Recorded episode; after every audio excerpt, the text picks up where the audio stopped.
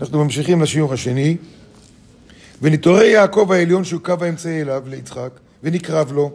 דהיינו שמייחד אותו עם אברהם שהוא ימין, וזה כל העניין של תקיעות השופר. ולכן אנחנו שמים שם לא רק ימין, שמאל, אמצע, אלא זה אברהם, יצחק, יעקב, אברהם, יצחק, יעקב, כל הזמן שלושת הדברים האלה ביחד. ויגש לו ויאכל. הוא הגיש לו אוכל ליצחק, יעקב. מה הוא רצה בזה? הוא רצה שהקו האמצע יתחבר עם יצחק. אז הוא אוכל את קו, מה הוא אוכל? מה באמת הוא אכל? את קו האמצע. כלומר, הוא התחבר עם קו האמצע. דהיינו שנכללו זה בזה. וכיוון שנכלל עמו קו האמצעי, ויבא לו יין, כך כתוב בתורה, ויבא לו יין, איזה יין? כותב הזוהר, הוא יין המשומר, דהיינו, יין מסמל פה, יין הוא הצופן להערת החוכמה המאירה ממטה למעלה. כלומר, הכוח של האור שעושים עליו כוח התנגדות. ממטה למעלה, בשפת הקבלה, פירושו אור חוזר, כלומר, למה הוא חוזר? כי עושים כוח התנגדות. זה האור שיוצא מכוח התנגדות. והמתוקנת על ידי קו האמצעי. הוא יין שמחת הלב, זה כבר יין, זה יין של כוח התנגדות, זה כבר יוצר איזון ולכן יש שמחת הלב, שהוא סוד עולם הבא. אז וירך את ריח בגדיו, הוא מצטט כל הזמן מבראשית, מבראשית. וירך, ויר, וירח את ריח בגדיו, אומר הזו, מה זה ריח בגדיו? מה אכפת לי? למה התורה כותבת שהוא הריח את הבגדים שלו? מה יש שם? כותב הזוהר, מה זה הריח בגדים? זה האור שיוצא מהתפילות והבקשות של ראש השנה. ויברכהו, ואז במקום דין מגיע ברכה.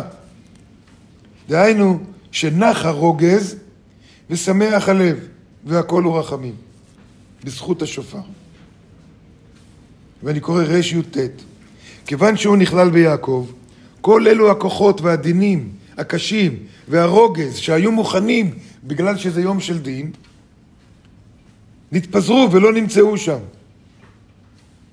וישראל יוצאים מן הדין בשמחה ובברכות. וזה מה שכתוב, אה, ויהי אח יצא יצא יעקב מאת פני יצחק אביו. זה מה שכתוב בספר בראשית. אח יצא יצא יעקב מאת פני, ביום הזה, בשמחה ובברכות העליונות. יצא בשמחה, זה איך שאנחנו רוצים לצאת בשמחה מראש השנה, אחרי שנעשה את העבודה שלנו כמובן. ועשו אחיו בא מצדו, בכל אופן השטן נמצא שם. אפילו שזה היום שלו, והוא פספס שם משהו, הוא לא מוותר, והוא לא יוותר לנו. שתדעו לכם, גם אחרי ראש השנה, הוא לא יוותר לנו. הוא בא עכשיו עם הציד שלו. הוא בא, השטן, בראש השנה מביא את כל התיקים. נכון שבראש השנה, בעזרת השם, נעשה עבודה טובה ונבלבל אותו, אבל אחרי ראש השנה, נכון, נכנס רחמים, אבל התיקים שלו קיימים. התיקים לא נעלמים. ולכן אומר, ועשו אחיו בא מצדו, טעון בכל מעשי העולם, לקטרג עליהם. כי מי זה עשו? עשו מייצג את השטן. ויעש גם הוא מטעמים. מה זה המטעמים שהוא עשה?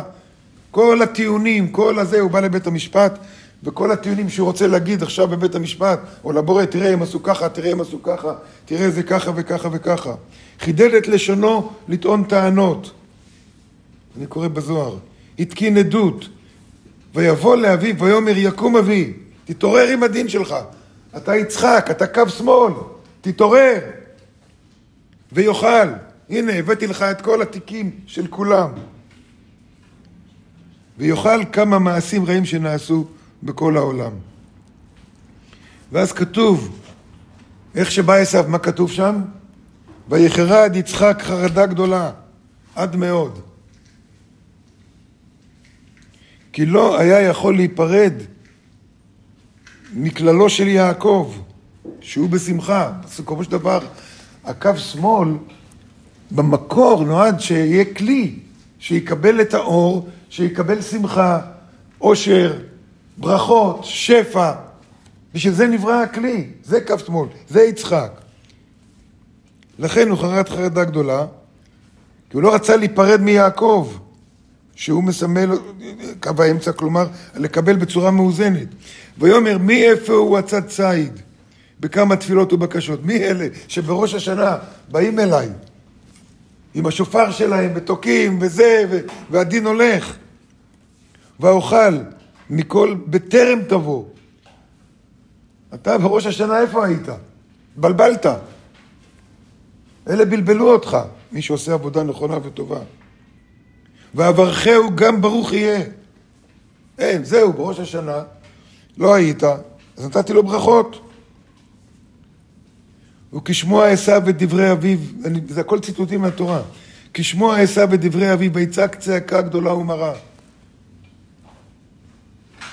למה? כי עכשיו הוא רואה של כל התיקים וכל המעשים הרעים, כל זה, לא, דין לא יצא על זה. כי ראה שצדו אינו כלום. עד לאחר כך שאמר לו, בסוף הוא אמר לו, הוא לא יכול, בסיכומו של דבר, טענות זה טענות. מה שדיברנו בימים האחרונים, שהמעשים הרעים שלנו לא נעלמים בראש השנה.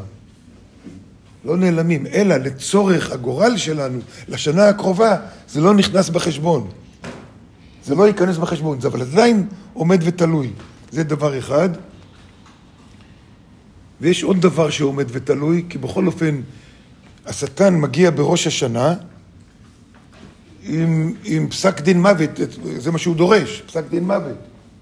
כלומר, הוא בא עם אקדח טעון, פוף, להרוג. הטיעונים לא הולכים, אבל האקדח שלו טעון. האקדח שלו נשאר טעון. מה עכשיו? זה נושא שנדבר עליו יותר מאוחר. תזכירו לי על האקדח הזה.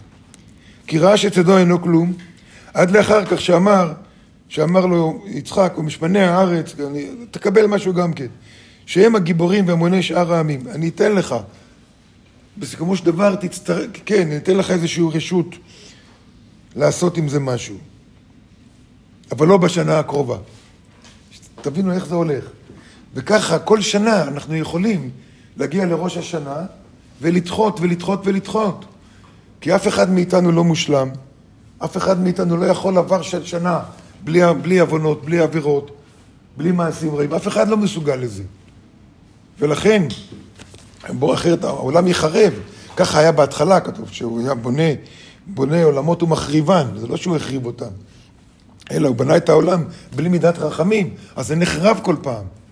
ולכן הוא נתן לנו מידת רחמים, ובראש השנה, שזה דין, נתן לנו את האפשרות לתקוע בשופר. אנחנו נמשיך עם הנושא הזה ביום ראשון. כי השאלה מה הוא עושה עם האקדח, בשאלה אה, מה עושים כל הטיעונים שלו. קיצור, יש הרבה מה ללמוד פה.